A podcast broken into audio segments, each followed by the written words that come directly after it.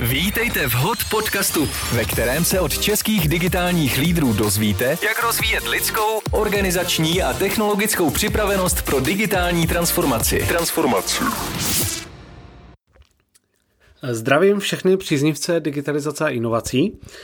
Dnes to nebude tradiční intro, ve kterém eh, mluvím o tom, eh, co se událo v posledních eh, dnech a týdnech, ale chtěl bych vás všechny pozvat na nový běh, druhý běh programu Digital Leadership Masterclass, protože hm, myslím, že to je jeden z nejlepších projektů, které jsem kdy vymyslel. Ten první běh proběhl na jaře a bylo to úplně úžasný. Účastnilo se ho e, zhruba 30 lidí s firem jako Ako, Akont, Agrotech, Euler Hermes, Gasnet, Kicker, Lasvit, Marimex, Modrá pyramida, Microsoft, Porsche, Red Bull, T-Mobile, uh, Poten Panen a, a tak dál a tak dál. S tím, že ten program je postavený tak, že se zhruba dva až tři měsíce, dva půl měsíce, se potkáváme jednou za 14 dnů ta, takových velkých workshopech, eh, která, kde eh, ta témata se pohybují od eh, těch digitálních, jako je manažerské digitální dovednosti, technologické trendy, jak je využít v práci, technologická partnerství přes takové napůl hard, napůl soft, to znamená organizace práce, zavádění prvku agility, hybridní spolupráce, až po měkká témata, vystoupení z komfortní zóny, a tak dál. Eh, s tím, že do, do těch hlavních workshopů tak eh, jsou přidány i dobrovolné webináře na témata jako je automatizace procesů, práce s daty, jak spolupracovat s IT oddělením, change management a jak se rozvíjet a učit Rockefellerovy návyky a další. A ještě k tomu tam jsou dvě, dvě večerní setkání eh, ve formě deep diveu, kde jdeme víc do hloubky, bavíme se o jako pokročilejších typech tricí a tak dál. Celý ten program je online, a to nebudeme měnit, ani když je možnost se potkávat, eh, ale přemýšlíme, že uděláme nějaký, nějaké společné zakončení. Eh, ten networking mezi těmi lidmi fungoval úplně perfektně, i když samozřejmě eh, museli jsme se učit to dělat trošku jinak než tradičně, ale myslím si, že i tím, že to je online, je to nahrávané, můžete se k tomu kdykoliv vrátit, tak to je něco, co si účastníci hodně pochvalovali. Jinak na webu drimalka.com najdete reference, na ten první běh. Já jsem strašně moc rád a jsem moc vděčný za to, že se to lidem líbilo a doufám, že eh, ten, ten druhý běh bude eh, stejně tak dobrý. S tím, že jenom, jenom pro info, abych si udělal trošku menší reklamu, tak eh, v těch referencích zaznívaly věci a já mám i na webu zobrazené jako třeba tady jeden z nejlepších tréninkových kurzů, jaký jsem ve své kariéře absolvoval. Nebo program byl tak strašně nabitý obsahem, že si přes tu hodnotu, co jsem dostal, nejsem schopen vybavit absolutně žádné chyby nebo nedostatky. Když navíc hodnotím poměrce na výkon, tak to je snad ještě lepší. Což samozřejmě potěší. Eh, nebo tady další reference. Od programu jsem očekával, že zlepším svou produktivitu a obdržím typy na programy a aplikace využitelné do firmy. Filip a jeho tým ale totálně překonal má očekávání. A nebo tady, ten mě obzvlášť potěšil. Eh, tento program mi pomohl k povýšení na obchodního marketingového ředitele společnosti. Eh, rozhodně skvělá možnost objevit úplně nový svět technologií, aplikací, ale především jiného způsobu přemýšlení. Jak dělat věci jinak, lépe a rychleji. Uh, a nebo tady, což uh, byl, byli tam i lidé, kteří to, kterým to neplatila firma, kteří to platili sami a tady je reference, protože jsem si celý kurz zaplatil z vlastní kapsy, můžu tak za sebe a v závorce a opravdu rád to dělám, co nejupřímněji poděkovat za obsah, který jsem získal. No a poslední, eh, bylo to opravdu intenzivní a digitální zážitek, spousta podnětů a nápadů, ke kterým se budu následující týdny a měsíce vracet. A rád. Takže, jestli se chcete stát e, digitálním lídrem e, ve vaší firmě, nebo chcete založit biznis a chcete využít technologie na 100%, tak se určitě ozvěte, jinak eh, budu spouštět dva běhy. Jeden bude obecný a ten druhý bude speciálně pro HR a personalisty.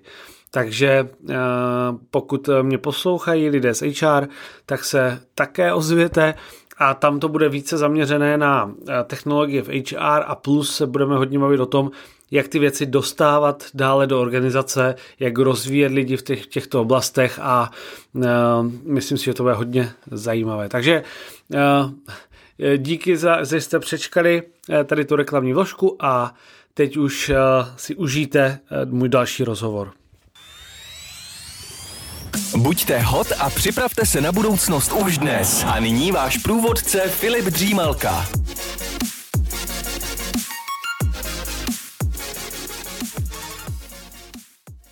Eh, dobrý den, zdravím všechny posluchače podcastu, podcastu o digitalizaci a inovacích. A dnes uh, vítám speciálního hosta a tím je Pavel Kin uh, z, ze společnosti Kogikon. Zdravím, Pavle. Dobrý den, Filipe. Eh, Pavle, mohl byste se nám trochu představit a možná nastínit eh, vaši kariérní cestu, která vás dovedla eh, tam, kde jste, tam, kde jste nyní?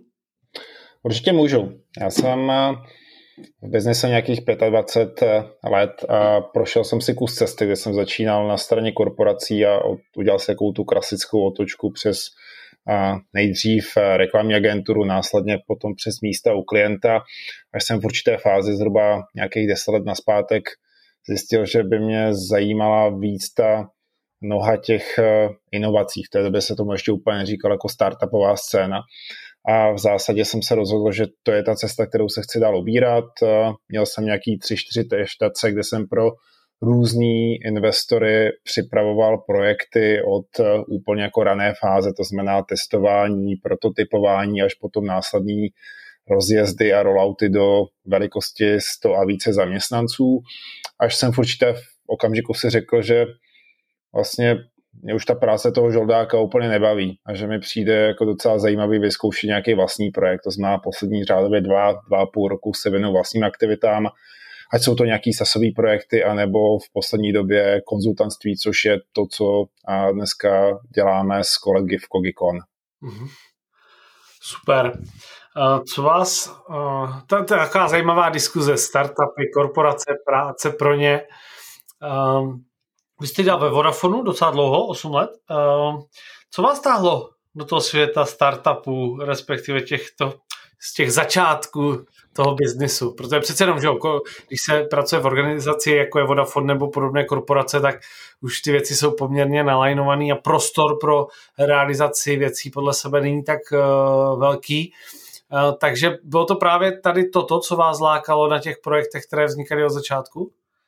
A když se vrátím do té doby, kdy jsem pracoval ve Vodafonu, tak jsem samozřejmě té organizaci vděčný za spoustu věcí. Myslím si, že každý by si v určité fázi života tou korporátní strukturou měla projít, protože ho to naučí jako velmi zajímavým dovednostem, ať už je to schopnost eh, pracovat v nějaké struktuře projektový, řízení, schopnost se prodat, eh, pracovat v té organizaci s různýma odděleními a nazbírat jako velmi detailní znalosti a dovednosti o tom, jak celá tahle, celý tenhle svět funguje.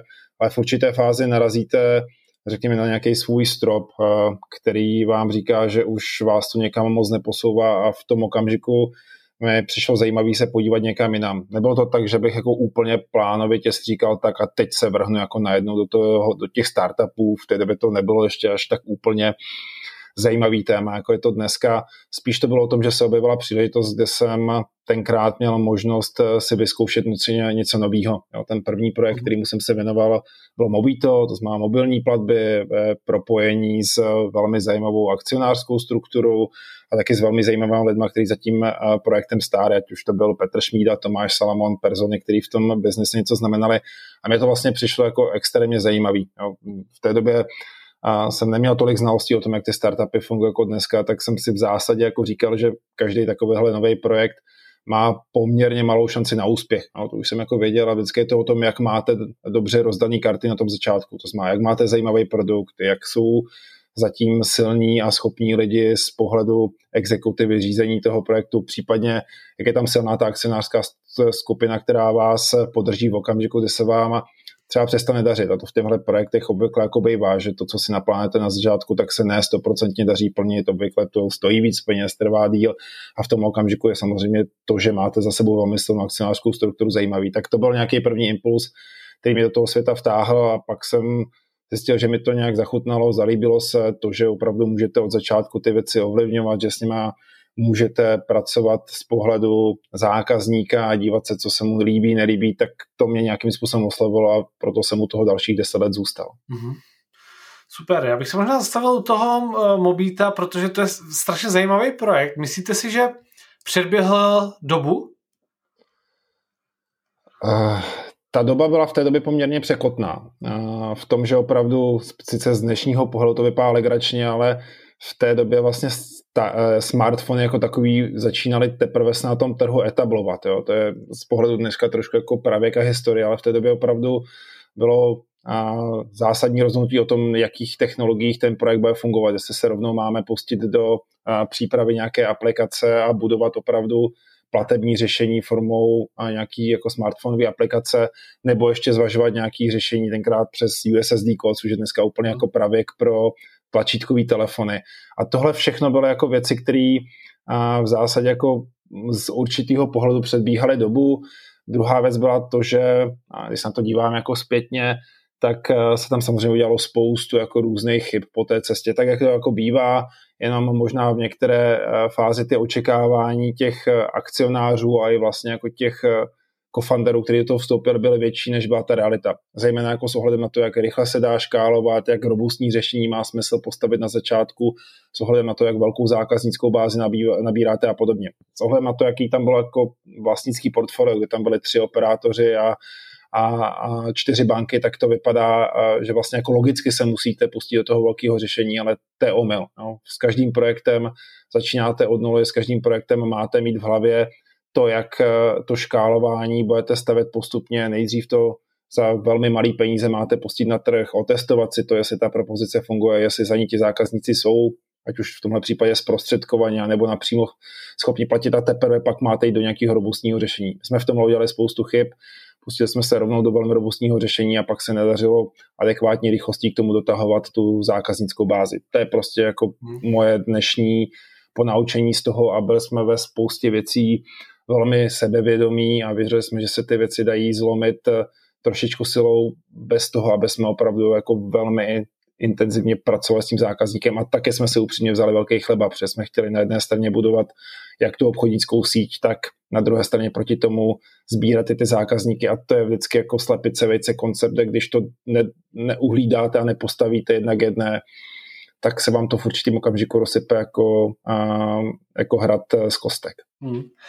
Jenom pro uh, nepamětníky, tak vlastně to byly, byly mobilní platby a bavíme se tady, to je nějaký rok 2012, 2013.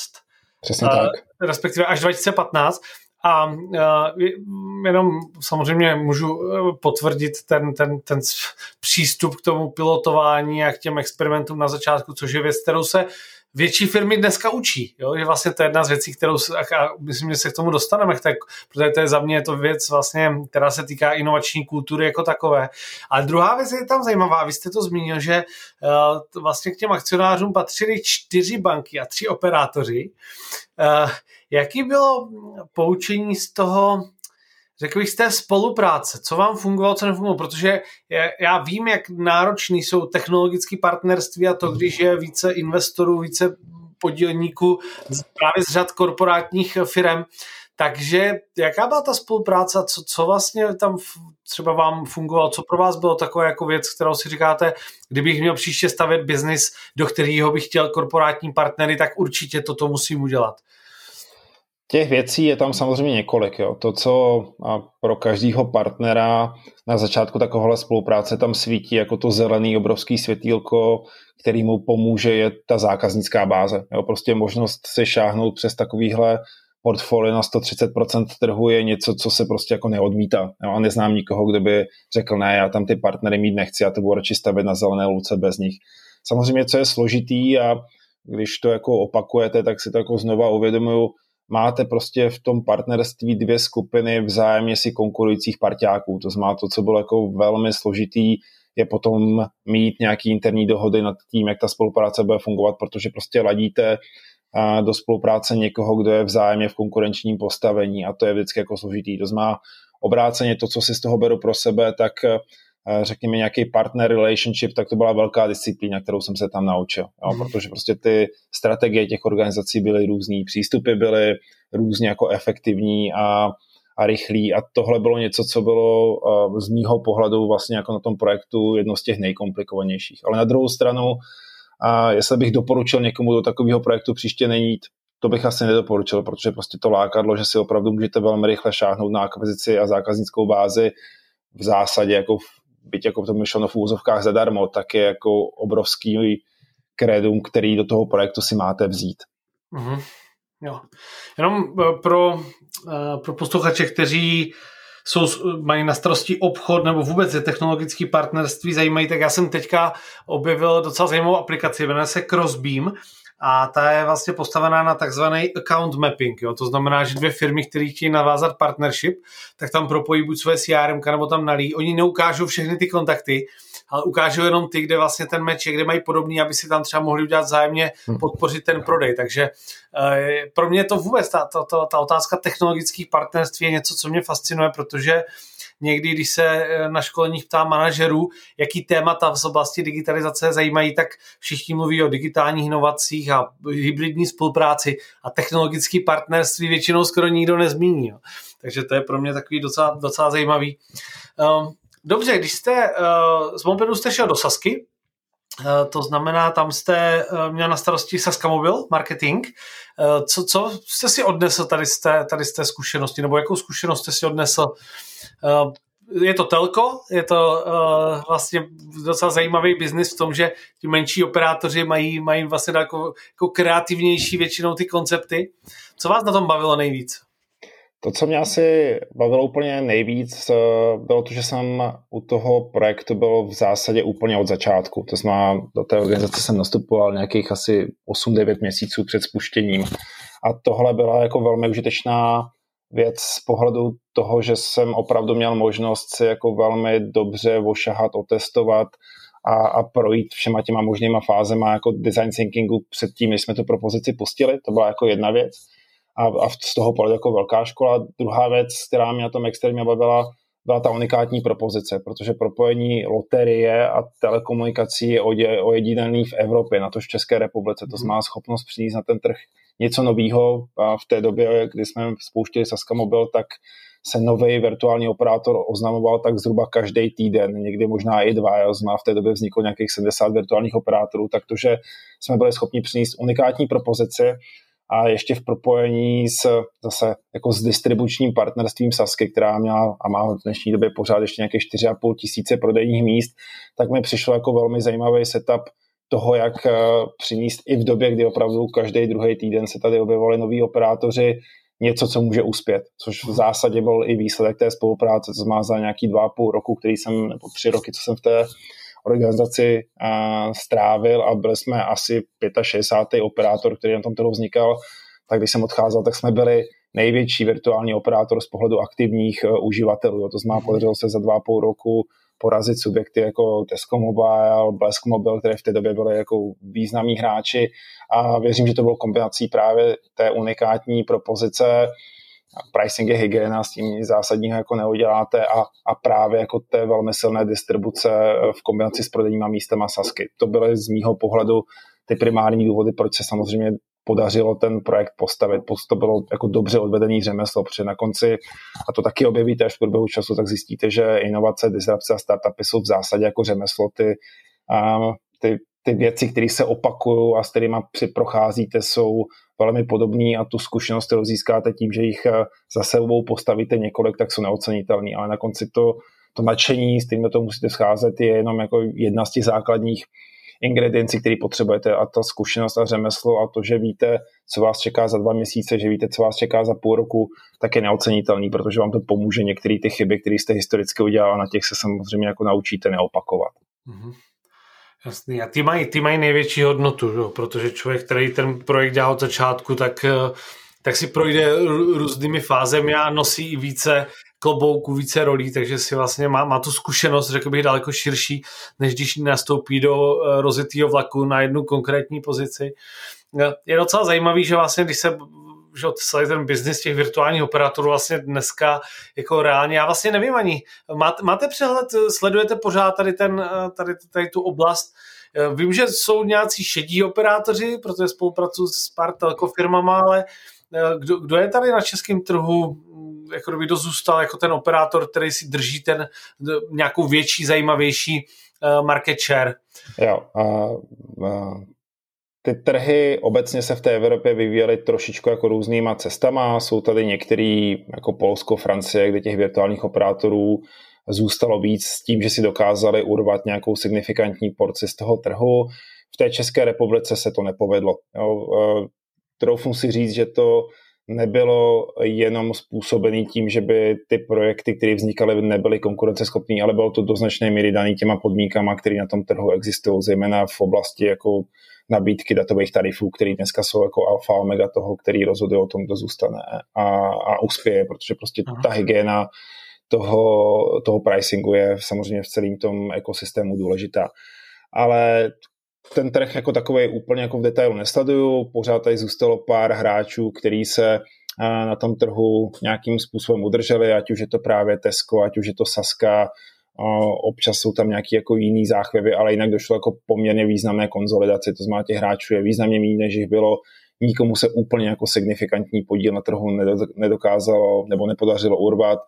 V zahraničí vidíte subjekty, kteří mají třeba 5-7% trhu, to u nás eh, rozhodně neproběhlo. Jo. To znamená z toho pohledu tenhle, tahle vlna, která tím trhem proběhla, tak nebyla úplně úspěšná. Troufnu říct, že to je do značné míry ovlivněný tím, jak na konci ty podmínky té spolupráce byly nastaveny, ať už na úrovni regulátora nebo těch konkrétních eh, spolupracujících subjektů ze strany těch velkých, eh, velkých operátorů. Mm-hmm.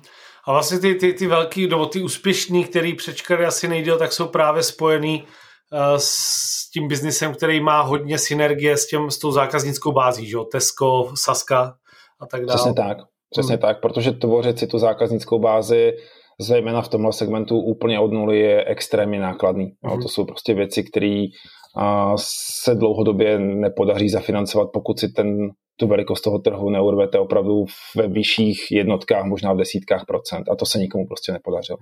Jo. A vlastně nebyl ani moc prostor vytvořit nějakou zajímavou propozici, že jo, díky těm podmínkám.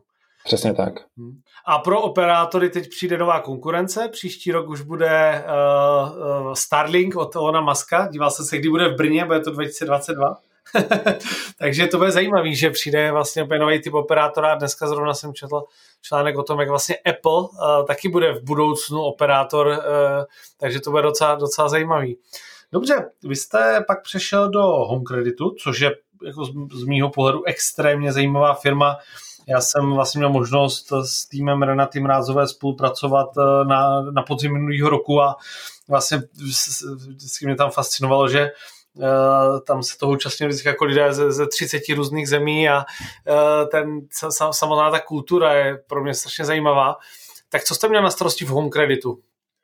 Já jsem do Home Creditu přicházel uh, s tím, že jsem dostal vlastně několik cílů od eh, stávajícího managementu. Ten jeden byl převzít v té době už rozběhnutý inovační projekty, protože já jsem přicházel na pozici šéfa inovací eh, a v té době, byť tam nebyl jako oficiální šéf, tak už byly rozběhnutý asi tři poměrně velký projekty ve spolupráci s externím partnerem. To znamená tam moje první úloha, řekněme plán na nějaký první rok bylo v zásadě jako si pod sebe vzít tyhle existující projekty, začít to nějakým způsobem konzolidovat, zavřít ty, které nejsou perspektivní a nějakým způsobem ve spolupráci s tím partnerem rozvíjet ty, které ten smysl dají, plus jakoby připravovat ty jednotlivý projekty úspěšný na exit, tak aby vlastně z té spolupráce s kterým partnerem se přesnuli do portfolia home creditu, ať už jako začlení do nějaké existující organizace nebo případně vytvořit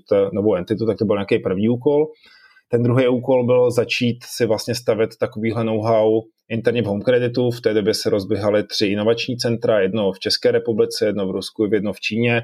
Každý s trošičku jako jiným zaměřením. V tom českém Home Creditu to zadání bylo opravdu přicházet díky té pozici na trhu a díky samotné, řekněme, maturitě toho českého trhu, to znamená jako velmi rozvinutý úvěrový trh s nějakýma disruptivníma inovacemi, to znamená, co se dá připravit novýho, kam se to dá posunout, co jsou věci, které se dají propojit, ať už horizontálně nebo vertikálně a z toho vlastně vzniklo několik projektů, to znamená, ať už to byl historický autotým, který to propojoval s nákupem ojetého vozu a s nějakou schopností ho prověřovat, nebo to byly projekty jako kup na jisto, dneska Mallpay, případně a Zonky, což byl asi největší projekt, který z toho v té době vzniknul, z téhle spolupráce s externím partnerem, to znamená, to, byl, to byla ta práce konzolidační, co se týkalo toho vlastního týmu, tak jsem postupně začal budovat inovační centrum zhruba do nějakých velikosti 25-30 lidí, s tím, že jsme opravdu měli kompletně jako popsaný všechny ty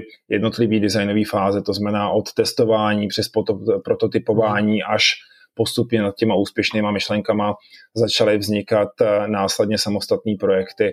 Asi jako největší eh, výstup z toho byl projekt, nebo je projekt Rixo, dneska v podstatě digitální makléř, který pomáhá a spravovat vaše pojistní portfolio. Tak tohle byl výsledek uh-huh. té činnosti s tím, že opravdu ty cesty na konci se točily kolem finanční služby, ale ne nezbytně to byla jako jediná esence. Ty projekty, které vznikaly v Rusku nebo v Číně díky dynamice toho trhu, díky tomu, že to nebylo tak rozvitý a díky tomu, že v té době Čína rostla o pět až šestinásobek ročně, tak byly spíš zaměření opravdu na interní podporu těch, řekněme, existujících subjektů. Bylo to spíš snaha různým různýma cestama o digitalizaci, automatizaci, ať už v oblasti risku nebo v oblasti a případně KYC a podobných věcí. To znamená jako snaha opravdu té velké organizaci pomoct tím enormním nárůstem v té České republice díky tomu, že ta dynamika tohoto byla trošičku jiná, tak jsme vytvářeli nový vlastní projekty la peer-to-peer platforma Zonky. Mm-hmm.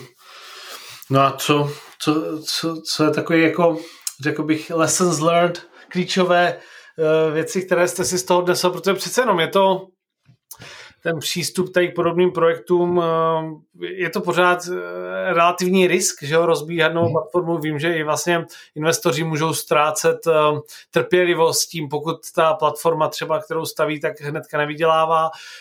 Úspěšní startupy xkrát pilotovali, měnili ten business model, tak co, co třeba byste mohl vyzdvihnout za zajímavou zkušenost a možná věci, které vám fungovaly, které se vám yeah. povedly dotáhnout? To, co jsem vždycky jako říkal těm lidem v home creditu a managementu, je, že nedokážu garantovat, že bude úspěšný jeden projekt. To, to neumím, ale umím garantovat, že bude fungovat program. Mhm. To znamená, pokud jste dostatečně velká organizace na to, abyste rozběhli program, ve kterým opravdu jako disciplinovaně, řemeslně správně vymýšlíte, testujete, prototypujete a následně uvádíte do života a a jste schopni jako zabíjet ty, kteří nejsou neúspěšní bez toho, abyste jim dával druhou, třetí, čtvrtou, pátou, šestou šanci, tak takovýhle program se úspěšně postavit dá. Jo, pokud eh, jste ale eh, hráč, který si tohle nechce nebo nemůže dovolit, tak je mnohem jednodušší si na tohle vzít externího partnera, protože tam tuhle expertízu už nějakým způsobem máte. Samozřejmě nena, nepřinášíte ji do baráku, nezískáváte s tím know-how interně, ale máte mnohem větší šanci na úspěch, než když se v pokusíte takovýhle projekt bez těchto znalostí, bez zkušeností celého toho inovačního týmu, nejenom toho lídra, postavit najednou. Tu, tu šanci na úspěch máte poměrně malou. Ale pokud postavíte program a ten program je na tři roky plus, tak vám potom začne generovat úspěšný nápady a úspěšné projekty, které se následně dají přetavit v poměrně zajímavý biznis i pro tak velký subjekt, jako je Home Credit nebo PPF. Ale v okamžiku, kdy tyhle zdroje k dispozici nemáte a chcete jednou vyzkoušet inovace, protože to je trendy a protože to kolem vás běží, tak je to naprosto v pořádku, ale raději bych doporučil oslovit nějakého externího specialistu, který s tím má zkušenosti a takovýchhle projektů už protáhnul několik desítek a je schopný ty to know-how, který z toho má, aplikovat i na ten váš biznes. Mhm. Když eh, mluvíte o programu, tak co jsou takové klíčové součásti podobného programu, aby si to posluchači připomněli? Je, je jasný, že ta, ta zkušenost, jak stavět podobný biznesy v digitálním prostředí je jiná. Je to vlastně nová kompetence, kterou se, kterou mm-hmm. se firmy učí. Takže co, co by měl obsahovat takový program, jaký součástí a možná i jaký kompetence díky tomu třeba, ať už s tím partnerem nebo, nebo vlastní ve firmě stavět? Mm-hmm. Určitě tam potřebujete mít jako lidi, kteří mají zkušenosti s řízením customer centric projektů. To znamená lidi, kteří jsou velmi dobří ve výzkumu a testování, protože to je vždycky ta první fáze, která vás čeká. Vymýšlet nápady můžete buď to interně, nebo si k tomu vezmete ty lidi z té firmy. To je obvykle ta nejzábavnější část, dá se samozřejmě aplikovat eh, copycat eh, model, dívat se do zahraničí, a jakoby desktop research a tak dále. Schromáždit poměrně velký množství zajímavých nápadů není až tak složitý. Co je samozřejmě složitý, je potom z těchto jako hypotéz, které vám vznikají, to přetavit do projektu, který v té národní uh, mutaci, protože každá ta země je trošičku jiná, má právo na život. A to není jenom o těch zákaznících, to je samozřejmě zejména jako v regulovaném biznesu i o schopnosti ty věci aplikovat, protáhnout regulatorikou, postavit tady jako peer-to-peer platformu, není taková jako legrace, jak to zvenku může vypadat, protože prostě ta regulace v tom biznesu v té době ještě neexistovala, ona je dneska pořád ještě taková relativně a relativně otevřená, tak tohle jsou potom jako ty ty věci, které vevnitř v té organizaci potřebujete mít. Až máte tohle jakoby nějakým způsobem očištěný, tak se můžete pustit do prototypování, který je přesně o tom, co jste říkal. Jo? To znamená, vstupujete tam s nějakým nápadem, potřebujete mít eh, eh kolem sebe digitální experty, kteří jsou schopní pro vás zpracovat eh, a UX, UI, jsou schopní vám to nějakým způsobem naprogramovat. Obvykle to moje doporučení je jít do toho testu opravdu jako s něčím, co je hezký navenek, ale v pozadí vám to klidně funguje na nějakým buď to existujícím řešení, nebo i oblíbená cesta je bába tuška papír, to v té první fázi to bez problému dokážete na těch prvních jednotkách klientů zvládnout a následně se až okamžiku, kdy si otestujete, že to klienti mají zájem, že jsou schopni skutečně to zaplatit nějaký peníze, že v okamžiku, kdy od nich získáte nějaký jako zpětný vazby, kam ten produkt dál posouvat, tak pak má smysl jít do nějakého rolloutu, do opravdu jako detailního programování, do toho, že, že stavíte nějaký škálování, ale pořád si musíte s těma vašima zákazníkama ověřovat, že jdete po té správné cestě a že jsou to věci, které je skutečně zajímavé, jsou schopni za ně zaplatit. Tohle bývá z mýho pohledu jako tím největším problémem všech vizionářů, kteří přichází s dobrým nápadem, pozbírají prostě první, poslední peníze, které mají kolem sebe k dispozici, pustí se do vývoje, post, vlastně 90%, 95% utratí za ten produkt a pak jsou hrozně překvapení, že se jim nedaří ten take to market, že nezbírají ty zákazníky, že ti zákazníci, když si je chcete do toho, do toho projektu přitáhnout, tak to stojí nějaký peníze, nezůstávají vím právě zdroje na marketing a tohle všechno jsou jako dovednosti, které prostě kolem sebe potřebujete poskládat. To znamená, můžete tu pionýrskou část začínat se čtyřma, pěti lidma kolem sebe, v okamžiku, kdy máte opravdu motivovaný lidi, kdy máte vizi, kdy víte, co chcete postavit, tak je velmi jednoduchý tyhle lidi řídit, to je velmi jako rychlý ten posun dopředu, v okamžiku, kdy tam začnete nabírat první lidi, začnou vám provozní problémy kolem, musíte se starat ty zákazníky, tak tohle jsou obvykle ty věci, na který, eh, řekněme, jako méně zkušení eh, startupisti přichází pozdě a nedostává se jim zdrojů pro to a tak dále. Jo. To znamená, tohle je prostě řemeslo jak jakýkoliv jiný a je potřeba se ideálně obklopit lidma, kteří tu zkušenosti mají, nebo si o tom přečíst, asi těch informací je k dispozici hodně. Jenom ta moje zkušenost je taková, že ta samotná zkušenost je nepřenositelná, že si to prostě musíte zažít a že si potřebujete poprvé, po druhé nějakým způsobem jako srovnat e, ty stavidla, abyste věděl, že to stojí prostě jako hromadu energie a hromadu práce a ten úspěch přichází obvykle až po několika letech hmm. těch rychlých úspěchů po pár měsících je opravdu na prstech jedné roky. Z největší pravděpodobností to štěstí my mít nebudeme. Aha. jo, vy jste říkal hromada práce, um, ale ona ta práce pak dává daleko větší smysl, že jo? protože se nepracuje na věcech, které nejsou funkční. A já jste, to, možná by mě zajímala vaše zkušenost, když vlastně teď už možná se k ní pobavme, Eh, o tom, co děláte teď, protože já když konzultuju, tak se někdy setkávám s tím, že mi firmy ukazují digitální projekty, které jsou brutálně rozpracované. Opravdu jako na tom dělají třeba desítky lidí a vlastně nejsou tam ověřený základy. Jo. Je to úplně vlastně o tom, že přesně jako už se tam řeší brutální detaily aniž by se ověřil ten začátek. Jo. Takže eh, lidi na tom pálí desítky, stovky, tisíce hodin a pak eh, předpokládám, co, co jsem několik projektů teďka viděl za poslední dobu, že se bude stejně předělávat dřív nebo později. Takže je něco třeba, co cítíte, že tady ty dva světy ve smyslu svět eh, discovery, customer centricity a tak dál, takže je něco, co firmy se snaží dneska eh, dostat tomu, aby vlastně tohle bylo součástí eh, toho, té každodenní činnosti a aby se to stalo součástí toho, jak firmy fungují? Jo. Ta moje zkušenost je taková, že dneska se až na opravdu výjimky pohybujeme ve fázi PowerPointových prezentací. To znamená, z mýho pohledu naprostá většina firm to má dneska v proklamacích, má to ve svých jako cílech, má to někde jako zasazení do své strategie, ale naprostou většinu energie dneska pálí na té části vývojové, přesně kterou jste popisoval, ke které si ten zákazník ani jako nečichne. Jo, to mhm. znamená, v lepším případě dochází k testování následně, to znamená v okamžiku, kdy je ten projekt eh, vyreleasovaný, tak najednou se začínají objevovat první zpětný vazby od zákazníka, dochází k testování a zpětně v okamžiku, kdy ten klient si je natolik uvědomil, že si to je dokáže přiznat, tak se ty věci opravují, ale v zásadě ty vstupy od toho klienta je potřeba si brát ještě víc na, na začátku, má zatáhnout ho do, do toho prototypování, formou nějakých design sprintů, s ním ty věci konzultovat, mít ho jako velmi nablízko a dokázat ho prostě co nejčastěji přitáhnout té interakci a opravdu se od něho tu zpětnou vazbu sbírat. Tohle se ty firmy u nás bohužel ještě učí a zejména ty velký. Jo. V zásadě jako jsem za poslední rok a půl nepotkal firmu, která by nechtěla mít v centru toho zákazníka, ale těch, který opravdu je zapojí do toho vývoje toho nového produktu jinak než formou nějakého kvalitativního a kvantitativního testování, který ale bývá obvykle takový, jako že to potřebujeme, protože se to někde říká, tak je jako velmi málo. A tohle je pro mě jako obrovská bolístka, to, že bych viděl jako spoustu service designérů, který běhají po těch firmách a opravdu to řídí na tom počátku a jsou tím partnerem pro ten vývoj, tak se přiznám, že s těma lidma se prostě moc nepotkávám. Jo. Většinou tam vidím produktáky, který v lepším případě používají někde Hotjar, ale to už na těch běžících projektech, to, že by opravdu tu interakci s tím zákazníkem pravidelně mývali předtím, jestli vůbec pustí do nějakého jako kreslení a nedej bože programování, tak takovýhle firm vidí to opravdu pomálu. Hmm. A je to škoda, protože to znamená významný zkrácení toho procesu, znamená to ušetření ohromné množství jako eh, energie, peněz a taky to velmi jako silně pracuje s motivací toho týmu, protože každý z nás se asi prošel údolím zoufalství, kdy prostě něco jako vyplivne ven a teď se diví, že přestože on strávil na tím jako ohromný množství času, energie. A ještě je to super. Ano, a myslím si, jak je to super.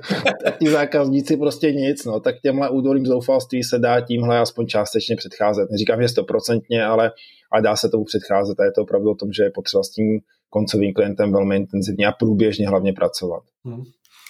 No, jak jste říkal, že to je v pořád ještě v prezentacích, tak uh, on se používá, jak je software, tak se používá slideware, že jo. jo je to tam někde, ale je, je to je docela zajímavý téma, který třeba mě fascinuje poslední dobou a to jsou různý no-code a low-code platformy, kde poslední dobou, tím, že to docela studuju, tak jsem objevil několik startupů docela úspěšných, který vlastně ten svůj produkt vůbec nemají naprogramovaný, ale mají ho postavený v těch platformách, kde si to člověk skládá jako skládačku. A jsou to startupy, které třeba narizovali 12-15 milionů euro. A vlastně jako asi nějaký kód tam mají, ale opravdu vlastně ten produkt mají poskládaný už z nějakého hotového řešení.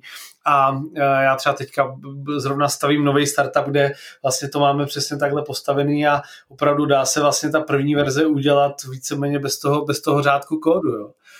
Což je úplně fascinující.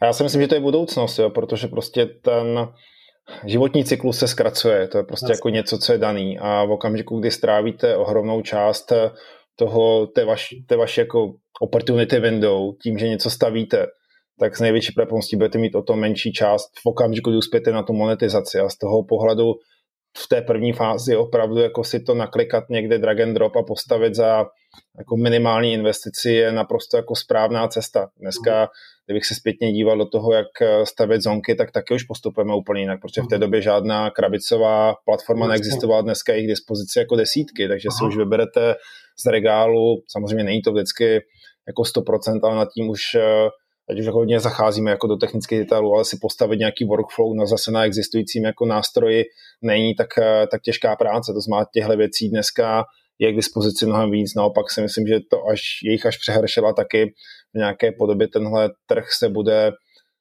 konzolidovat, ale je to určitě cesta, jak se za minimálních eh, zdrojů, protože spousta z těch nástrojů jsou ještě sasový, nemusíte se ani kompletně kupovat, takže si platíte nějaký měsíční fíčka, dokážete postavit a velmi rychle přesně jako ten váš nápad, který máte, vyprodukovat a ověřit na reálných zákaznících. Z toho pohledu je to pro někoho, kdo se dneska pouští takového projektu významně jako menší investice a, a větší šance, že prostě rychle otestuje si ty nápady nebo není života schopný. Hmm. Pro mě tam eh, ještě jedna zajímavá rovina, to je vlastně, že ten člověk, který to tady jako je schopný dělat, tak je strašně blízko, vlastně, že stírá ty hranice mezi mnou jako produktákem a vývojem. To znamená, že já to třeba vidím u nás, nebo v jednom z mých projektů DigiSkills, kde eh, hodně učíme 365, kde je dneska takzvaná Power platforma a člověk si může stavět aplikace vlastně sám. A e, ti moji kolegové, Honza Dolejš, šéf našich lektorů, tak on vlastně tam programuje, nebo programuje to low code, takže skládá tam takovou skládačku a k tomu píše nějaký kód, kde vlastně dělá program, aplika- takové mikroaplikace pro lektory, a vlastně on je ten, kdo je nejblíž těm procesům. To znamená, že ta kombinace, to, že vlastně on vzná ty procesy, a napadají ho inovace a je schopen je obratem dělat, aniž by to někomu zadával a bavili se nad tím, co ti myslel, tak je neuvěřitelná. A to jako za mě to je vlastně vůbec budoucnost toho, že se, se tře ta hranice IT a business a že prostě opravdu to bude nějaký jeden celek, který ty, ty inovace bude drivovat. Souhlasím, souhlasím. To je cesta, která na konci znamená jako přiblížení toho zákazníka tomu reálnému produktu, jo? protože prostě tu cestu jakoukoliv a jakýmkoliv překladem mezi business ownerem, produktákem, CJem, nebo jak všem se těmhle různým možným dneska pozicím říká, až tomu koncovému programátorovi, tak hmm. vždycky něco ztratíte v tom překladu. To znamená, když si tyhle věci dokážete kombinovat dohromady, tak to na konci vede k tomu, že jste rychlejší, jste efektivnější a ne, nedochází k těmhle ztrátám úplně zbytečně. No. Takže jako je, to, je to budoucnost určitě, plus jako uh, věci jako uh, automatizované programování a podobné věci, to je něco, co nás jako v poměrně blízké budoucnosti čeká. Hmm. Jo, jo, mě, mě, to, mě to strašně zajímá, fascinuje. Jako já, já třeba už se cítím, že um, asi, asi už bych se nechtěl ty věci učit, spíš mě to jako jenom baví se na to dívat, když vidím, co lidi dokážou i bez nějaké pokročilé IT znalosti. Ještě s tou IT znalostí, kdy eh, pokud překonají to svoje programátorské ego a, a jako používají ty, tady ty nástroje, tak jako jeden člověk vlastně dokáže jako, řekl bych, pět, pět programátorů, možná víc. Uh, takže pro mě strašně zajímavý téma a hodně to souvisí s tím, s tím budováním Eh, digitálních dovedností, kde vlastně už za mě opravdu to vůbec není doména IT, ale že tady to propojení těch dvou světů, že chápu IT, chápu, jak funguje a chápu ten biznis, tak je za mě klíčovou dovedností pro, pro 21. století. Um, vy jste eh, nadšenec do zákaznické zkušenosti, vy jste to přetavil i ve vlastní produkt Survey. Um, co, co vás vlastně na tom, uh, vy jste tady už mluvil, několikrát jste zmínil customer centricity, to znamená, když jsem zaměřený na zákazníka, tak samozřejmě jedna z věcí, na které stavím ten svůj biznis, je, je zákaznická zkušenost. Co vás na tom tématu eh, nejvíc fascinuje? To, co mě vlastně jako vedlo k tomu, že jsme postavili Surfej, byla ta komplexita toho rozhodovacího procesu zákazníka, protože když se dneska podíváte na běžný nákup na internetu, tak eh, zjistíte, že ten člověk, než si skutečně jako šáhne na to zboží, to znamená, než mu do ruky přijde a ten jeho vysněný iPhone nebo nový míč, to je celkem jedno, tak eh, má minimálně 15, možná 30 interací, kdy se v rámci rozhodovacího procesu nejdřív vybírá vůbec, jako co chce, pak eh, se vybírá mezi těma možnýma poskytovatelama a e-shopama, pak najednou prostupujete celým tím výběrovým řízením, tak který teda míč si, a když se to v tomhle případě vezmu, pak je tam nějaký placení, pak je tam nějaká logistika, pak jsou tam prostě věci spojené s doručením toho, toho zboží a tak dále. To znamená tam jako spousta, spousta věcí, které mají vliv na tu spokojenost toho konkrétního zákazníka s tím daným poskytovatelem. A dneska se to ve většině případů řeší tím, že v okamžiku, kdy ten produkt na konci dostanete, tak vám přijde někdy rychle, někdy jaké s několika denním spožděním, takový to klasický pětihvězdičkový vyhodnocení, jak jste byl spokojený. Tak když si tohle jako zmapujete a řeknete si za prvé, co si po té době ten člověk může pamatovat a za druhé, jaký to má dopad do toho, že zlepšíte pro něho tu zkušenost, tak já pořád jsem jako přesvědčil o tom, že to může jako mít nějakou kvantitativní roli, ale nikoli v to kvalitativní. Mm. Mě mnohem víc jako zajímá a vlastně fascinuje, co se děje v těch jednotlivých krocích toho rozhodovacího procesu a tam chci mít schopnost toho klienta se zeptat a doměřit a získat si od něho zejména ty kvantitativní insighty. Před ty jsou pro mě jako důležitý. Ty mi následně potom pomáhají do té další jako rozvojové fáze toho produktu. Zná, když vím, že v tom konkrétním kroku tohle člověka trápí tohle, tak už jsem schopný s tím nějak pracovat a případně tu cestu predesignovat. A nemusím dělat AB testování, nemusím prostě investovat další zdroje do nějakého UXu. Vím, že tam je konkrétně nějaký problém, který ještě když propojím s nějakým tvrdým měřením, tak vím, že znamená takovýhle velký množství odpadu na tomhle konkrétním kroku toho rozhodovacího funnelu. A tohle je vlastně jako věc, která mi přišla, že na tom trhu je dneska nepokrytá a důvod, proč jsme vlastně otevřeli projekt Surfej. To znamená, nejsme 26. nebo 58. nástroj na sběr zpětné vazby, kterých je dneska dispozici hromada, ale opravdu se snažíme takovýmhle způsobem dostat do těch jednotlivých eh, zákaznických cest a do těch rozhodovacích funnelů a odsud sbírat zpětnou vazbu pro toho konkrétního providera, aby věděl, jak ten proces upravit a zároveň se tím vylepšoval nejen tu zákaznickou zkušenost, ale rovněž, rovněž i ten konverzní proměr, protože dneska investice do reklamy je ochotný každý dělat, ale ne 100% těch poskytovatelů přemýšlí o tom, jak na své straně vylepšit ten proces tak, aby z těch 100 zákazníků, který se tam stejně musí dovízt, získal ne 12, ale ideálně třeba 25 eh, konverzí. A tohle je vlastně to, co nás baví, propojovat ten biznesový pohled čísla s uh, zákaznickou zkušeností a tyhle věci propojovat, protože pro spoustu lidí, a to je trošku jako podobný a s tou customer centricitou je tohle pořád jako nějaká proklamace. Chceme být jako pro zákaznická firma, měříme zákaznickou spokojenost, většinu ale na úrovni klasického MPSK, bez toho, abych si dokázal tyhle věci propojovat a dotahovat dovnitř té organizace a, a napojovat se na to ty tvrdé uh, metriky, které když měřím, tak vidím, že to má skutečně do toho biznesu nějaký dopad. Tak tohle byla idea, nebo je idea za mhm. Surfej. Jo. Já se setkávám v poslední době s lidmi, kteří to posunují od toho, že mluvíme o zákazníkovi a zákaznické zkušenosti k tomu, že to myslí vážně vím, že třeba skvělé věci dělá, nebo vůbec, jak nad tím přemýšlí Michal Dvorský, který vede retail v T-Mobileu a e, další moji klienti, tak tam cítím, že to vlastně není ta proklamace, jo? že vlastně chápou to, že spokojený zákazník rovná se uh, úspěšný biznis, nebo jeden, jeden součástí úspěšného biznesu. Tak e, co, co třeba dělají firmy, které to jako dělají dobře v oblasti customer experience, tak eh, na, na čem pracují? Je to měření, je to to, že vlastně je to vzdělávání těch vlastně zaměstnanců.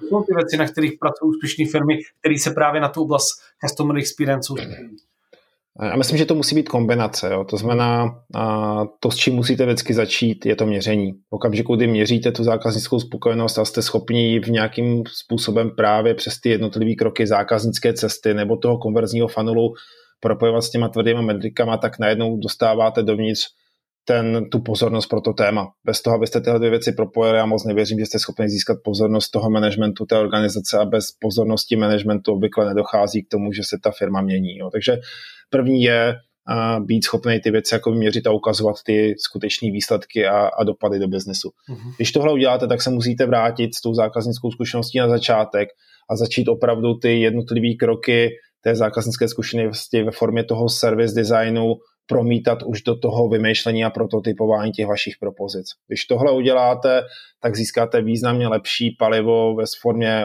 business zadání pro ten vývojový tým a následně v té fázi, když to vyprodukujete, budete objevovat menší množství chyb, které jste tam napáchali v té zákaznické cestě. Oni tam vždycky budou, ale dokážete eliminovat minimálně ty veliký. To znamená, když to má fungovat, tak vždycky doporučuji všem organizacím, pojďme začít s tou fází testování, protože tohle je pro tu organizaci nejsrozumitelnější. Tady tomuhle většinou každý rozumí. Když dokážete do jedné tabulky tyhle věci poskládat na levou a na pravou stranu, dokážete, u toho, dokážete to měřit pravidelně a budete ukazovat ty zelené a červené šipečky a ty zelené šipečky u té zákaznické spokojenosti budou stejně jako ty zelené šipečky u, té, u těch obchodních výsledků, tak ty lidi začnou jako velmi rychle rozumět tomu, proč se tomu mají věnovat. To je jako ta nejkratší a nejrychlejší cesta. Pak propsat to a naučit tu firmu, že opravdu zákazník má být v centru, dělat design a sprinty e, společně s těma zákazníkama, zavíst to opravdu do všech těch organizačních celků, který tam máte, kdokoliv, kdo je v kontaktu se zákazníkem nebo ovlivňuje nějaké podobě ty jeho výstupy, tak si má tímhle cvičením projet. Znám firmy, které to mají součástí dneska onboardingu, kde prostě povinně projdou minimálně dvoudenním cvičením zákaznickou uh, spokojenost a zkušenost, kde v rámci toho opravdu mají možnost si nějaké věci zkusit nadizajnovat a ukázat těm zákazníkům a dostat od nich na první dobrou přímo přes ten stůl tu zpětnou vazbu, tak je, tak je neocenitelná. A pak tohle samozřejmě dokázat potom odřídit v celé té firmě. Ta moje zkušenost je taková, že obvykle tihle lidi z těch CXových týmů jsou dneska v těch firmách za ty otloukánky. Jo. V lepším případě jsou to ti výzkumníci, za kterými se chodí v okamžiku, kdy potřebují něco většinou ověřit, ne až tak vyzkoumat, ale ověřit, že to mám namyšlený správně, než aby byly takovou přirozenou součástí té organizace, která skutečně jako posouvá toho zákazníka a ty jeho dovednosti, anebo ty jeho, a ty jeho potřeby tou organizací a, zá, a, a ruku v ruce se s tím ty jednotlivé propozice a produkty designovou. Tohle, když dokážete v té organizaci změnit, tak najednou tihle lidi ohromně vyrostou a jsou schopní vám tam potom táhnout dopředu to, co vlastně všichni chtějí, to znamená mít toho zákazníka v, té, v tom centru. Mm-hmm.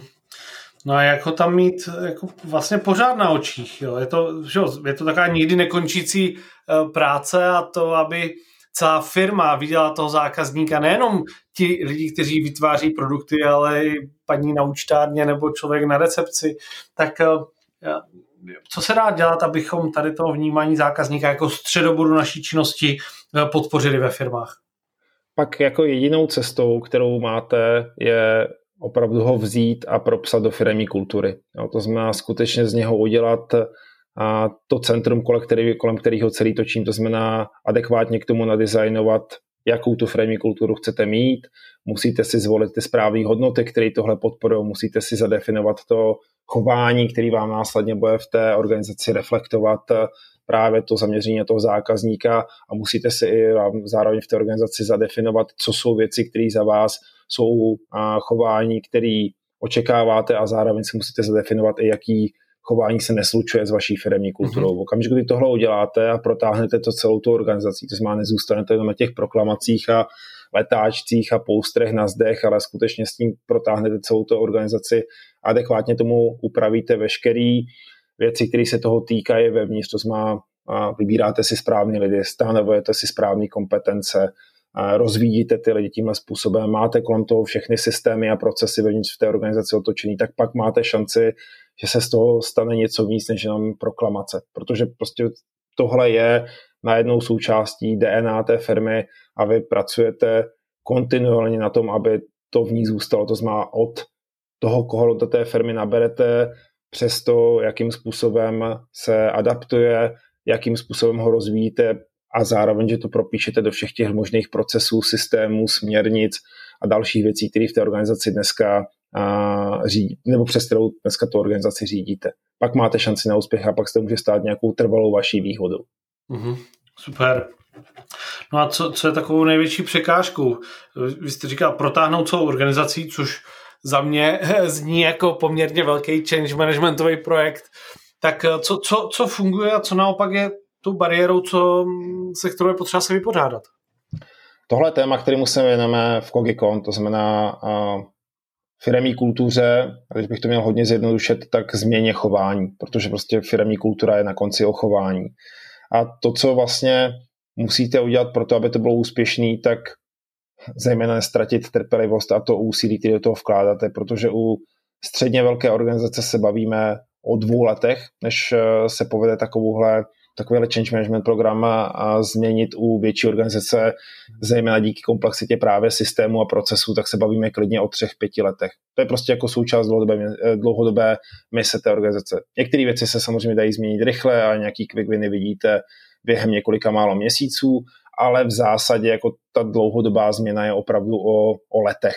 Jo, to je prostě change management, change management, kterým z mýho pohledu dneska více či méně prochází každá firma, protože jestli jsme v nějaké fázi dneska vývoje a jestli se někam propsal COVID, tak je to urychlení všech těchto transformačních procesů. Dneska existuje spousta organizací, které jsou ochotní investovat desítky a stovky milionů do digitalizací, do automatizací. Má to jednu velkou výhodu. Tyhle systémy se obvykle jako nebrání. Tyhle systémy v okamžiku, kdy přeprogramujete, vyměníte a uděláte to dobře, tak se vám podaří doručit k tomu ten asset. Ale to není ta změna, to není ta transformace, to je pouze asset, který vám umožňuje následně tu změnu vykonat. To, co většinou bývá největším problémem v těchto change managementech jsou lidi, kteří jsou od přírody rezistentní, kteří se obvykle obávají toho, že jakákoliv takováhle digitální transformace připraví o místo, že nebudou mít dostatečný kompetence na to, aby to dál vykonávali, že ta firma je vymění, takže to, co přirozeně dělají, je nějaká obraná rezistence vůči té změně. Je to troufnu si říct minimálně v 50% důvod neúspěchu takovéhle transformace, že se nepodařilo do toho zapojit lidi a že ty lidi tou transformací úspěšně neprošli. A musíte tím protáhnout jak ten management, s kterým musíte začít, protože když to nenakoupí management, tak v zásadě jako šance na úspěch je velmi malá, ale potom musíte odpracovat tu změnu do celé té organizace. To znamená, musíte ji kaskátovitě po těch jednotlivých úrovních řízení, po těch jednotlivých odděleních, které v té organizaci máte, protáhnout až na úroveň toho posledního specialisty, případně člověka v obchodě, protože bez toho, abyste opravdu udělali tu změnu, kterou nejenom, že jako komunikujete a deklarujete, ale opravdu přetavíte i v nějaký konkrétní implementační plán, kde prostě šaháte do těch aktivit, které v té organizaci máte a které řídíte, ať jsou to náborové procesy, ať jsou to odměňovací schémata, ať jsou to právě jako ty systémy, organizační struktura, tak v zásadě nemáte šanci, nemáte šanci úspěch.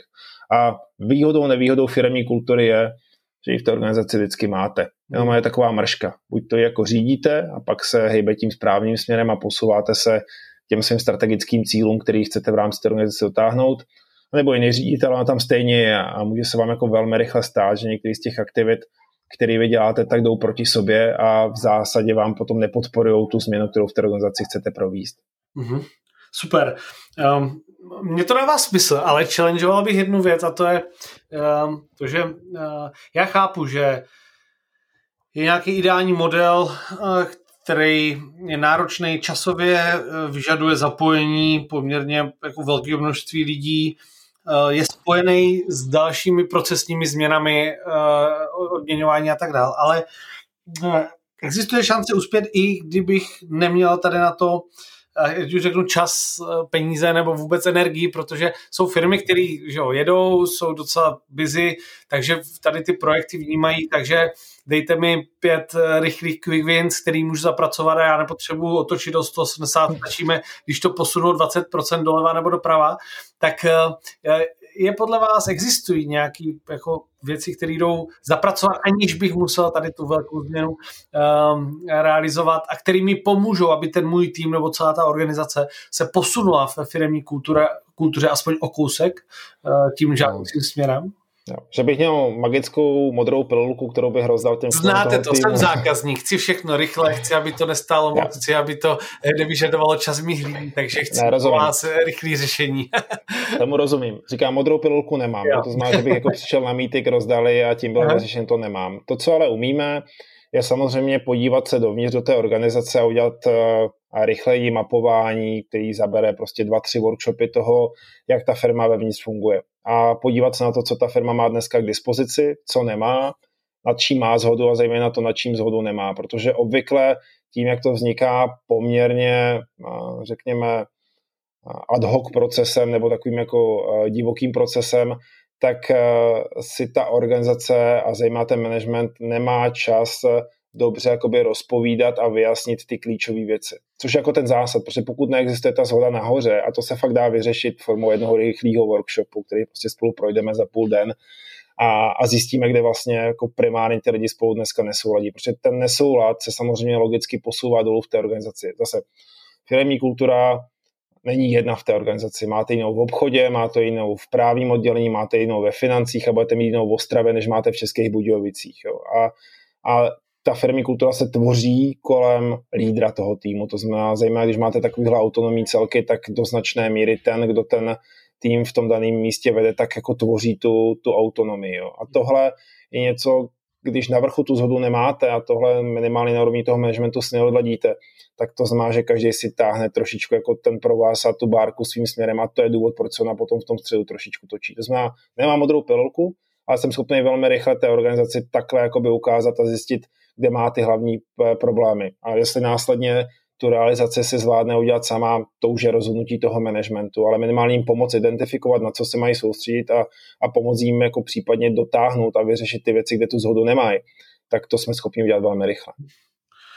No a jak, jaký dopad no, pandemie a s tím související digitalizace uh, na, na firmní kulturu u vašich klientů?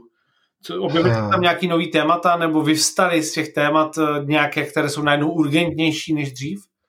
Jedno velký, který se táhne eh, napříč všema těmi organizacemi, je určitě jako post-covidový trauma, jo, který tam jako vidíte. To není žádná jako psychologická definice, ale prostě v realitě dneska se všechny ty organizace potýkají s tím, že více či méně úspěšně tím eh, covidovým obdobím prošli, ať už se týká financí, ať už se týká prostě vnitřního fungování, schopnosti reagovat a tak dále.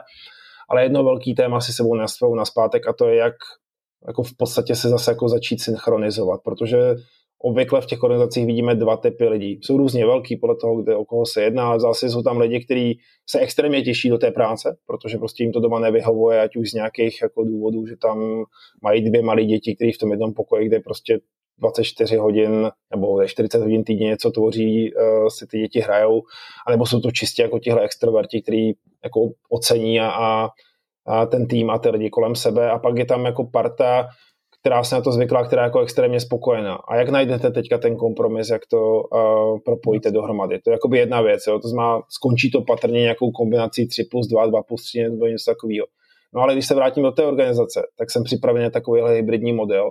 Mám tam opravdu k dispozici 30-40 zasedaček, které jsou vybavený super super softwarem a hardwarem, tak abych dokázal tyhle hybridní meetingy, je to znamená, budou tam tři lidi, kteří sedí prostě v té zasečce a další dva nebo tři jsou připojení. Já jsem schopný s těma lidma fungovat tak, aby byli si sobě rovnocení. Tohle jsou jako věci, které všichni ti klienti řeší. Mm. Další oblast, která jako se ukázala, že je extrémní problém, a nejsou starý harcovníci. Ty, díky tomu, že ty procesy, systémy v té firmě znají, tak se s tím dokázali nějak poradit a mají více či menší jako trošku jako skvrn na duši z toho, jak to, jak to proběhlo ten covid, ale zejména jako nováčce, jejich schopnost adaptace, kterou dělali na dálku, tak u spoustu klientů vidíme, že tyhle lidi to nedali, že prostě odchází, protože prostě ta firma je nepřijala, oni se s ní nedokázali identifikovat. Neexistují tam tyhle rituály, na který prostě jste byli zvyklí, to, že jste si dali každý pondělí ráno a kafe dřív, než jste začali celý jako pracovní týden, v pátek jste měli třeba nějakou snídani, různý společný piva a volejbaly, fotbaly a tak dále. Tohle všechno odpadlo a najednou ty lidi v zásadě jako kromě té práce nemají moc jako důvodů, proč se s tou firmou a s tím svým kolektivem identifikovat. Tohle všechno jsou jako věci, které dneska u těch klientů vidíme a které mají někteří z nich tendenci podceňovat. Jo? Že prostě ta integrita té firmy byla tím rokem a půl covidu jako významně narušená. Jo? Jsou firmy, které tím prošly lehce, které tím prošly těžce, ale všechny musí jako řešit tohle, tohle trauma, který je spojený prostě s x různýma faktorama. Mm-hmm. No, ale rozhodně znám velmi málo firmy, firm, které by na to byly připraveny, které by byly schopní dneska všechny lidi pustit na zpátek v nějakým hybridním modelu a nemělo by to vliv na efektivitu. No. Mm-hmm. To, to je asi to nejzásadnější. To, to je téma, který řeším, řeším já a já mám vlastně stejný pocit a e, takový můj aha moment byl vlastně letos, kdy jsem zjistil, že ten minulý rok firmy nějak jako přečkali, ale že až letos se začalo projevovat to, že lidi mají plný kalendáře, nemají tam ten rozdíl mezi prací a soukromým a, a jsou vyšťavení úplně. Jo? A hmm. prostě těch poptávek letos jsem měl uh, i, i v DigiSkills daleko víc než loni, kde už to vlastně bylo tak jako součástí té vlny, ať už myslím, té, nejenom té pandemická toho, jak se přecházelo na, na home office a nejvíce mě fascinovalo loni to, že hodně lidí kritizovalo českou vládu, jak se přes léto nepřipravila, ale když jsem se díval těm našim klientům a bavili jsme se o tom, co dělat, tak spousta z nich vlastně taky se přes léto nepřipravila. Jo? To znamená, nevyužili tu dobu klidu na to, aby se dobře připravili na to, co bude. A já myslím, že ty firmy, které tady ty diskuze nevedou, jak bude vypadat ten, ta naše organizace uh, za rok, za dva, za tři, jak, jak, jak chceme, aby fungovala hybridně, na dálku, tak uh, si myslím, že budou vlastně za půl roku řešit možná to, to stejný a podle mě dnes je ten ideální čas na strategické diskuze o tom, jak by měly firmy fungovat. Přesně tak, přesně tak. Teď skoro si troufnu říct, že u větších organizacích už je pozdě, u těch malých je to tak akorát, jo, ale organizace, které opravdu mají stovky nebo tisíce zaměstnanců, tohle už dávno měl být rozdiskutovaný a pokud nemají, tak po nějaké, řekněme, letní vlně dovolené, kde aspoň z mých zkušeností to většina organizací chce od září v hmm. nějaké podobě rozběhnout na zpátek, tak jim ten plán ve chybí. Mm-hmm. Super. Eh, dobře, eh, Pavle, co jsou takové tři, tři věci, které byste doporučil? A teď se nebavíme o firmách, ale o týmech Jo, ať je to eh, pro posluchače něco, co je praktický a něco, co můžou dělat. Tak co jsou tři věci, které byste doporučoval být the best of Kogikon nebo uh, vaše know-how? Co byste doporučoval dělat tomu, aby se mě a mému týmu uh, dařilo líp v budoucnu? Ta první věc, kterou bych určitě doporučil, je společně si rozdiskutovat, jak ta firma bude vypadat za tři, za pět let, za deset let. Nikdo nemá schopnost vědět do budoucnosti, ale je dobrý, když tuhle diskuzi si projdete spolu, protože nad tím existují nějaké teorie společného kolektivního, kolektivní inteligence, do toho jako nepotřebuji zabíhat, ale v zásadě ten kolektivní pohled na to, co má být ta budoucnost té firmy, bývá obvykle ten nejpřesnější. Okamžik, kdy to víte, tak eh, se máte zamyslet, jestli ta vaše stávající strategie, kterou v té organizaci máte, jako naplně nebo nenaplně, jestli jste jako dneska připraveni na to, že tohle, na, tohle vaše vize nebo tohle vaše proroství se naplní, jestli skutečně máte k dispozici správnou organizační strukturu, lidi s těma kompetencemi, které pro to budete potřebovat, protože pět let je hrozně krátká doba z pohledu toho, že tu firmu chcete nějakým způsobem posouvat. To znamená opravdu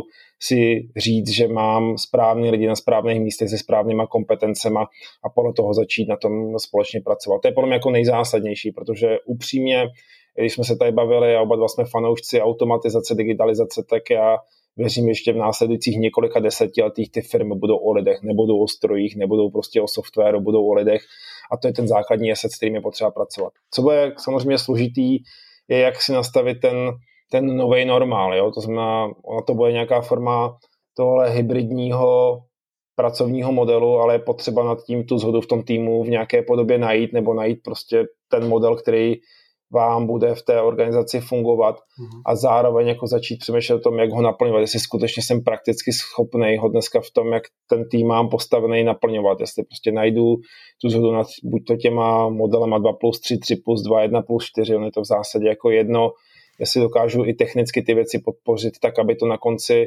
vedlo k těm jako kýženým dovednostem, protože zejména jako mluvit o tom s váma, který má a jako jednu z firm DigiSkills, a jak spousta firm dneska vybavila lidi tým sama, hmm. ale už je zapomněla naučit s nima pracovat. Jo? A zejména je třeba ne pracovat ve smyslu, jako jak se ovládají, ale jak mám prodávat přes si. To mi nikdo neřekl. A znám jako organizace, které mají stovky lidí, kteří prostě tenhle typ tréninku dneska nedostali. To znamená fakt jako si projít jako velmi postivě veškerý ty dopady, který to pro vás bude mít. To znamená, nemám asi jako, jak jste se psal dvě nebo tři rady, ale mám jako jedinou a to je opravdu jako se zkusit jako velmi intenzivně zamyslet, co se s tou vaší firmou stane, kam se celý ten segment posune a začít si tyhle jednotlivosti rozpracovávat právě proto, že prostě ten, ta learning curve v tomhle případě bude poměrně dlouhá. Není to prostě o dnech, není to o týdnech, spíš o letech než o měsících. Hmm. A tohle bych jako každému doporučil, protože ten svět se nevrátí hmm. v žádném případě. Jo. A, a, a žít jako v rezistenci a v tom, že mě to mine, to taky jako dlouhodobě fungovat nebude. A týká se to úplně všech, týká se to i tak jako technologické advanced firm, jako provozujete vy, stejně tak jako výrobních firm, kde prostě to začíná a končí s nějakým dělníkem v té firmě. Prostě i tyhle se změní. Mm-hmm. Jo, to je super. To je super. A tady ty diskuze uh, na ty není občas čas, jo. A to, je jako, to jsou přitom klíčové diskuze, že jo. Jak bude ta naše organizace vypadat, nebo ten náš tým, co budeme dělat, co, co bude ta přidaná hodnota, na kterou se musíme zaměřit, kterou budou dělat lidi a co naopak bychom se měli snažit automatizovat. To jsou naprosto klíčové diskuze a e, když vidím některý kalendář některých mých klientů, kde e, říkají, no tak to pojďme udělat o víkendu, protože v týdnu na to není čas e, a děláme to tak někdy, tak, eh, tak si říkám, že eh, nás čeká docela, docela náročný období. Jak tu mám jenom takový pár poznámek, mně se to strašně líbí, tady ten vlastně, že ono ten není nějaký jeden lék na všechno, ale že opravdu je to o tom, že ten tým musí najít čas, že se o těch věcech baví a pokud v něm jsou dostatečně chytří lidé, tak to vymyslí, ať už sami nebo s pomocí vaší firmy nebo jakékoliv jiné, ale eh, já třeba mám takovou vizi teď, kdy vlastně se snažím budovat firmu bez jako s nulovou operativou A samozřejmě je to utopie, je to utopie, ale strašně mě láká ta představa už od začátku nad tím přemýšlet. Jo? Vlastně, že jako přemýšlet nad tím, že budu nějaký systém a jak ten systém postavit tak, aby fungoval ideálně bez jakýchkoliv, bez jakékoliv operativy, bez toho, aniž by, a ideálně bez země. A i když se k tomu asi nikdy nedostaneme, tak vlastně tam já vidím takový jako zajímavý myšlenkový koncept a doporučuji, aby vlastně i, i na to se firmy zaměřily, nebo týmy. Jako co z toho, co děláme, jsou, jsou ty tisíce drobných činností, které můžeme eliminovat, zjednodušit, automatizovat. A to je, to je téma, který řeším. A druhá věc je to, co jste říkal, jo, že vlastně tým si umí ovládat každý. Jako kliknout na volání je jedna věc, ale opravdu je ovládat je rozdílová záležitost. To znamená, najednou e, dělím komunikaci na synchronní a synchronní, dokážu spoustu schůzek vypustit, dokážu prodat přesto. E, mimochodem, já jsem teď s jedním klientem absolvoval schůzky, protože mu pomáhám vybírat CRM a RP a jako ten rozdíl mezi firmami, který měli dobrý vizuální dojem, dobrý zvuk, uměli dobře prezentovat online a mezi těmi, kteří to dělali špatně, tak byl ten, že když jsem se ptal toho zákazníka, tak on říkal, no tyhle dvě firmy byly hrozný. Oni přitom neměli jako nejhorší produkty. Jenom ten, to představení, najednou ten dojem, který předtím znamenal, jak kdyby přišel někdo se špinavým oblečením, tak teďka najednou, tak to byla rozdílová věc. A pokud si firmy neuvědomí, že toto je ten klíč do budoucna, jako zaměřit se na tady ty věci, které budou, eh, jak říkáte, ten svět se nevrátí a eh, já myslím, že už se můžeme podívat, kam, jak bude ten svět eh, vypadat, tak bez toho, aniž by se na to firmy zaměřily a necítili důležitost, tak budou mít problémy, stoprocentně. Takže souhlasím s váma. Dobře, Pavle, je něco, co zajímá vás? Já jsem, eh, když jsme se připravovali, no když jsme si psali, příprava je asi silný slovo, a já jsem, mě, mě spíš baví tady takový freestyle, eh, jak jsme se o tom bavili, tak eh, jsem si říkal, že vyzkoušíme i takový nový koncept, že vlastně pokud vás něco zajímá na tom, co dělám, nebo co děláme my, nebo vůbec nějaký téma, který třeba řešíte, je to pro vás otázka, tak ho klidně nadneste a můžeme se o tom nakonec toho našeho rozhovoru se pobavit.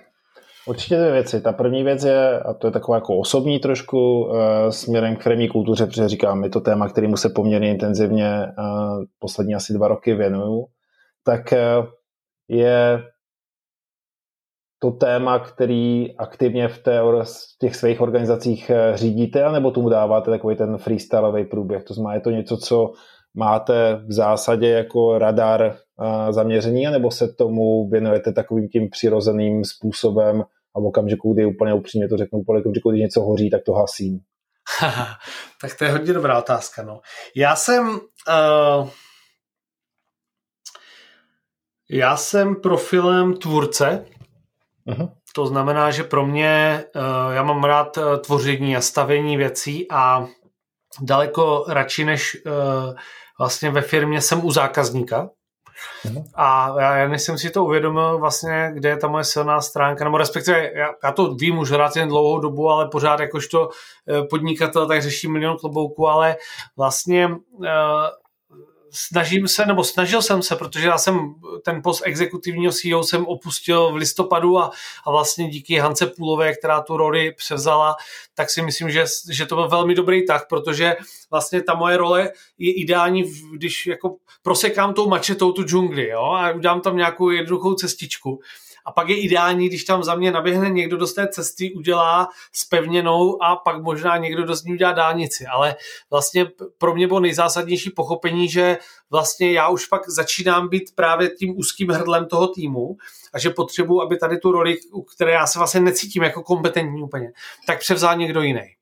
Eh, my máme jinak jako velmi svobodnou kulturu eh, v těch mých projektech, to znamená, že neřešíme vůbec docházku, eh, neřešíme od kdy, odkud kdo pracuje, jestli je někdo v Praze nebo na Seychelách, takže máme jako velmi, velmi svobodnou kulturu. Hodně nám v tom pomáhají technologie, tím, že máme jako, myslím že velmi dobře vyladěný systém v 365 a sdílení souboru a tak dále.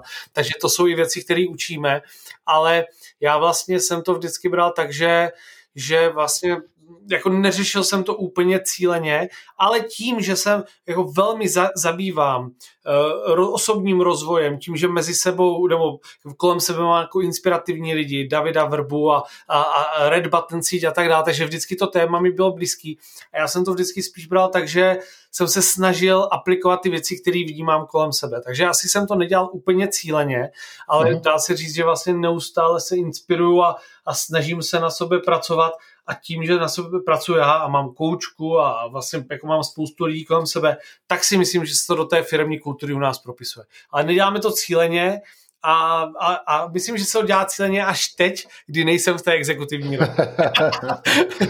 tak to je vždycky dobrá zpráva. A ještě druhá věc, která mě potom eh, jako zajímá, protože taky těch eh, firm jste viděl v průběhu a před a po covidu jako spoustu. Co jsou podle vás ty jako největší chyby, které zajímá v té oblasti uh, digitálního vzdělávání dělají, jo? když teďka jako beru, že, ten, uh, že DigiSkills je jeden jako z těch mhm. vašich klíčových a vlajkových lodí, tak co je to, co vidíte, jako že tam buď to se dělá málo, anebo se dělá hodně, nebo se naopak nedělá, jo? tak z toho tak jestli máte mhm. dva, tři typy právě pro někoho, kdo nás poslouchá, kdo o tom přemýšlí podobně. Hmm, to je výborná otázka. Já myslím, že ta eh, největší, ani ne chyba, ale jako spíš ta, ta, ta věc, která je rozdílem mezi úspěšným projektem a ne, a je ta, že vlastně je to změna. Jo? Je, to, je to změnový projekt jako jakýkoliv jiný. A vlastně v momentě, kdy organizace nevnímá důležitost pracovat se všema čtyřma eh, skupinama lidí. To znamená, že ať už jsou jako všichni zaměstnanci, eh, střední management, nejvyšší management a ambasadoři, tak je to pak velmi náročný prosadit, protože my na začátku Ono, ono vlastně, my, ta, ta naše služba by byla strašně jednoduchá v momentě, kdyby v jednom extrému někdo řekl tak a teď všichni absolvujete digitální akademii, kdy se perfektně naučíte s 365, uh, naučíte se soft, hard skills, který s tím souvisí a tak dál a prostě bude to, budete to mít povinně. V tom případě jako by se vlastně ta naše služba byla levná, rychlá a tak dál. A čím víc kompetencí ta organizace dává nám, potřebujeme udělat interní komunikaci, potřebujeme namotivovat nejvyšší management. My musíme hmm. motivovat nejvyšší management jo, už samo o sobě, to, tohle vlastně, jako teď, když jsem si to uvědomil, tak už samo o sobě to je vlastně hrozný, že v dnešní době musíme motivovat management, aby se tím tématem zabýval. Jo, a, a vlastně potom to co, to, co velmi dobře funguje, je, když eh, od managementu jde vlastně ne to, že musíte pracovat jinak, ale věnujte se tomu tématu. Jo? Věnujte se tomu tématu, pracujte na to. A my třeba teďka děláme na velkým projektu uh, adopce 365 ve Škodovce, to je jako, bavíme se přes 20 tisíc lidí, tam běží přes 300 našich digitálních akademií najednou, což je vlastně věc, kterou jsme schopni jenom díky té naší platformě eh, řídit a exekuovat. Ale tam je strašně vidět, jak vlastně ty, jednak to, ten HR tým, který to má na starosti, je skvělý, protože si tohle uvědomuje. A tam, kde je vedoucí týmu, kdo, který tomu dává důležitost a řekne lidem, je potřeba, aby jsme to spolu, je potřeba, aby jsme se o tom bavili, jak ty nástroje máme používat a věnuje se tomu, tak ty rozdíly, které vidíme v datech, tak jsou obrovský. Takže mhm. je to změna a bez zapojení a bez té urgence a bez toho, že vlastně eh, ti, ti lidé opravdu k tomu budou jako ke změně přistupovat, tak tam, je, tam vidíme ten největší rozdíl. No, takže, takže to asi. No a druhá věc pak je, že vidím eh, na rozdíl od eh, předchozích let, že se začínají objevovat větší pozit, ostrůvky pozitivní deviace, lidi, kteří, kteří opravdu mají zájem měnit ten svůj tým a nečekat na to, až přijde nějaký program z vrchu, ať už se bavíme o T-Mobile a Katce Šovarinové, Michal Dvorským, Luboši Lukasíkovi nebo lidech v, v kooperativě, kde, kde taky že jo, jste, jste spolupracovali. Uh, to znamená, že to, jako to jsou fakt lidi, kteří mají zájem uh, ty věci měnit a tam se to pak projevuje. Takže tyto lidi by si organizace měly vážit a měly by se snažit najímat opravdu tady tenhle ty lidi, kteří mají o tu změnu zájem a, a ti pak udělají uh, tři čtvrtě nebo 75% práce. Hmm. Super, tak moc krát díky. Jo, tak díky moc, zajímavé otázky. A možná jenom, když jste mě poslouchal, tak kde vy vidíte uh, možná ty uh, ten průsečík eh, toho, co děláte v Kogikonu a toho, co děláme my, eh, to znamená, kde, kde vy třeba, kde se setkává téma digitalizace s tím, co řešíte u, u, u vašich klientů? Jo.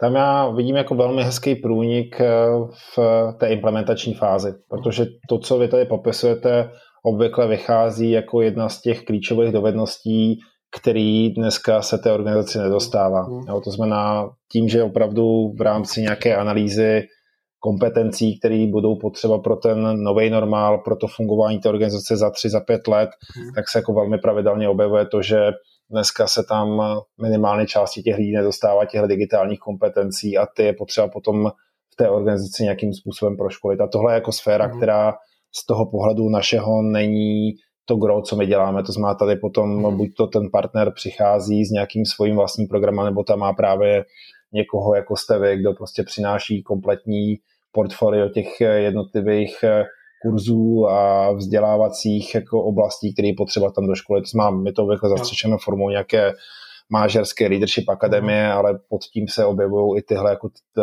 řekněme, tvrdé dovednosti, které my tam nerozvádíme, mm. protože pro nás to není jako zajímavý a škálovatelný. Pro nás je mnohem jako atraktivnější dělat ty tailor-made programy a, a implementační strategie s těma jednotlivými lídrama, protože tam my vidíme to naše gro těch dovedností. Jo, super, super. A ještě jenom možná poznámku nakonec, já jsem uh, zmínil kooperativu, takže musím zmínit určitě Standu Hajka a jeho tým Honza Brus, Adam Čížek, kde vlastně vidím krásně přesně tady tohle, že vlastně nad těma věcma, co jsem si uvědomil teď, jo, přemýšlí tak jako strategicky, jo, že to není jenom jako pojďme teďka udělat workshop, ale přemýšlí v kontextu toho, co děláte vlastně vy.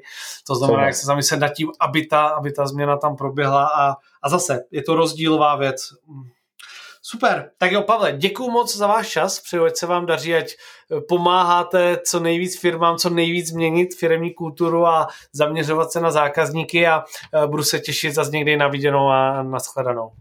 Taky, děkuji moc za pozvání.